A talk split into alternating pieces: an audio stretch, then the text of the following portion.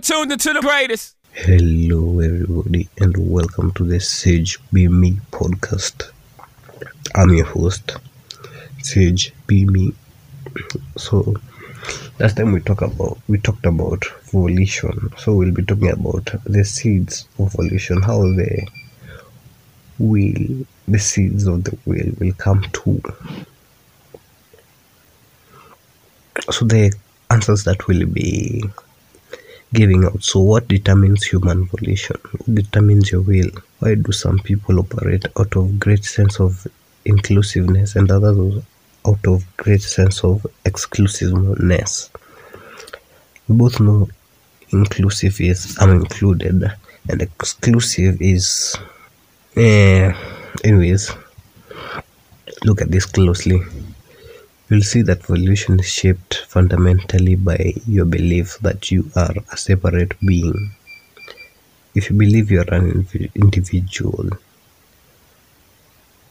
that's how volition is shaped by your individual beliefs and everything. If, look at this closely, you'll see that volition is shaped fundamentally by your belief that you are a separate being. If you believe that you are by yourself an individual just one. In other words it is your identification with the individuality that determines your evolution. If you believe you're operating as a person then that will be your evolution. But if you're operating as many like a group of people then that's a whole another story Unfortunately, people identification will narrow. Notions of identification makes them engage with the world selectively rather than inclusively. As in, unfortunately, people's identification will narrow. Notations of individuals makes them engage with the world selectively rather than inclusively the endless oscillation between likes and dislikes, attraction, aversion, further hardens the sense of separateness. This is how there's a separateness between this and that. I like this, I like that, I like this person, I like that person. It's like they're different people, they will associate with different people. And this brings about a lot of aversion Over time, likes and dislikes freeze into a personality and produce more karma. Individuality now becomes a prison rather than a privilege. Gautama, the Buddha's teachings on the subject emphasize on desirelessness. In particular, have unfortunately been misinterpreted and mutilated by men. So Buddha, Gautama Buddha knew that life can not exist without desire. But what, what he was pointing to was that importance of operating out of a state of inner fulfillment rather than inner hankering. Like you're not operating from a point of I'm chasing happiness. It's operating from a point of I'm expressing happiness. That's how you're supposed to be living. That's why he introduced meditation. So your desire is no longer unconsciously fueled for personal identity. You're not doing it because I like this, I did that, I like that. You get what I mean? And your mind, you simply do what is needed for the moment and for the situation. You don't think about, oh, if this girl rejects me, what will I do? You just, it's normal because the moment and the situation you're just acting out of hey, I'm happy and I'd like to throw some happiness in this person's life or something of the sort. How can one disidentify with desire? How do you push yourself away from desire? How you do you not Then, how do you live a life where you're expressing happiness, not chasing happiness? The logic is simple. Individuality is a myth. It is not an idea. It is not an existential reality like you as an individual. There's nothing like that. So it tells us that once you realize that you're not separate from anyone or anything, you're just the same in the universe. You inseparably linked to the rest of the universe that you can never get away from this universe. Your body is an accumulation of food stuff.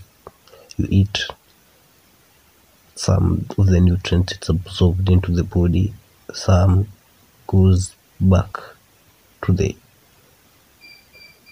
universe or the world, whichever you choose.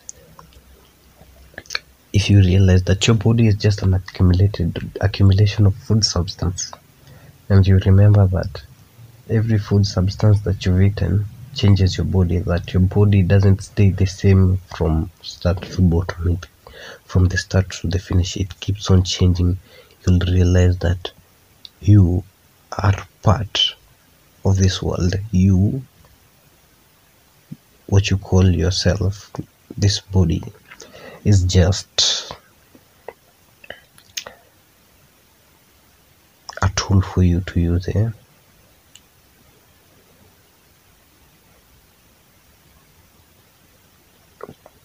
So, any action that impelled by such a short-sighted and narrow volition inadvertently means karma, or in other words, more compulsive existence, like living with struggle. If you believe that you're an individual, you are suffering, then guess what? You, the individual, will keep on suffering. Unfortunately, most people don't have the necessary stability to remove themselves from the activity they are performing. Like, you have to engage yourself, you have to involve the emotion. You can just do it like that. I don't know, it feels like if we're talking about sex, I don't know. Anyways, they're unable to act without personal agenda. You have this personal agenda, that's why you're acting here. So he, talks about uh, Shankaran Pillai again, the favorite character. So he got to a bar. He has his donkey. His donkey is his mode of transport here. So he's drunk. He feels like he's on top of the world. He's puffing out his chest, and he wants to go. So he gets out of the club, pub, goes out, sees his horse that it was written by someone. When he gets to the horse, he finds it was painted. He raged, he was filled with rage. He knocked the door to the bar and was like, Who drew on my donkey? A big man, six foot tall, stood up and said, It was me.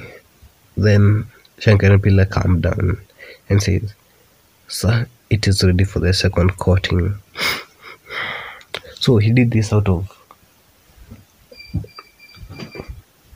self preservation. He was afraid.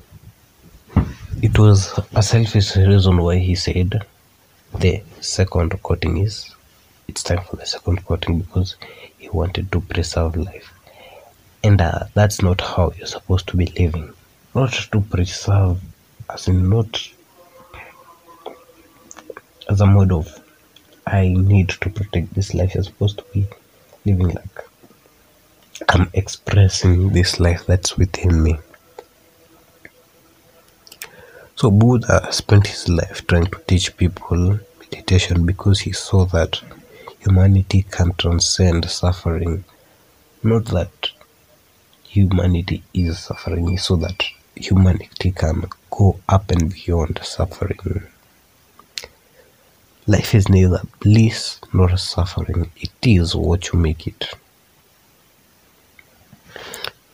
So,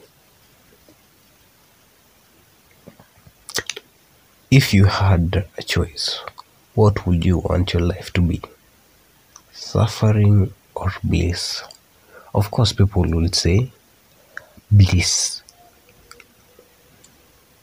But if you make your life full of suffering, will you really experience that bliss?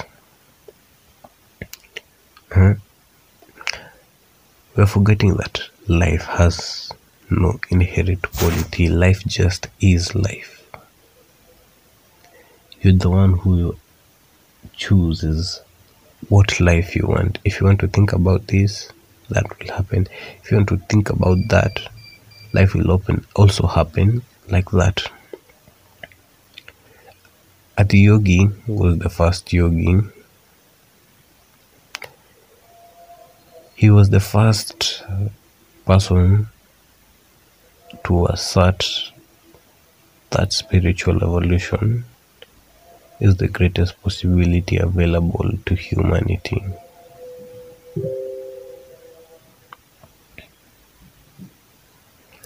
Being completely conscious rather than compulsive, you know what you're doing and why you're doing it. You're doing it consciously. You can choose to be whatever way that you want. You don't have a fixed nature. Unfortunately, we suffer from fluidity, phenomenal gift of life. You're just suffering life.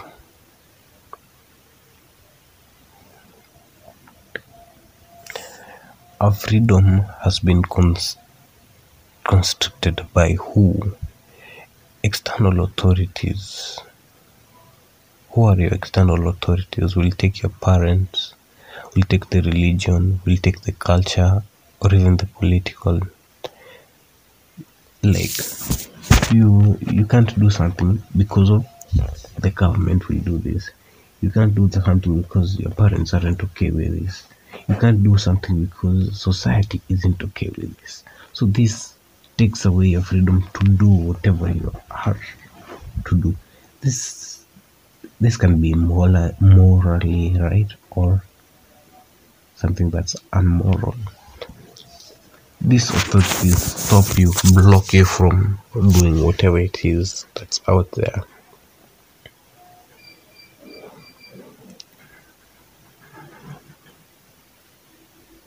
So human sorts of freedom has become cruelty. Ironically people kill for love. People kill for pleasure. People kill for hatred. People kill for identity people kill for God, for just about anything, someone will kill. There's no other animal that does this apart from humans. Humans have regressed. We've reached a point in the collective history where we have forgotten the enormous significance of being human. We have compromised we have compromised this extraordinary right, birthright. We have compressed this extraordinary birthright of being the true masters of our life. That's how he ended the chapter. This not chapter. I don't know. That's how he ended the seed of volition, the seed of will like that's how your will grows into a tree if this and that constricts you if you are suffering then that's you. You're choosing suffering. And not unless you're in a place of war, that's something different. But if you're in these other parts, then you actually can make some of your choices better for you. So that's all for today, folks. Next time we'll be talking about avoidance of karmic accumulation. You can follow me on my socials at sage underscore b underscore sorry sage underscore b underscore muchachos on Instagram. Sage underscore b underscore sorry sage underscore b underscore sage underscore be me on Twitter and I'll see you in the next episode.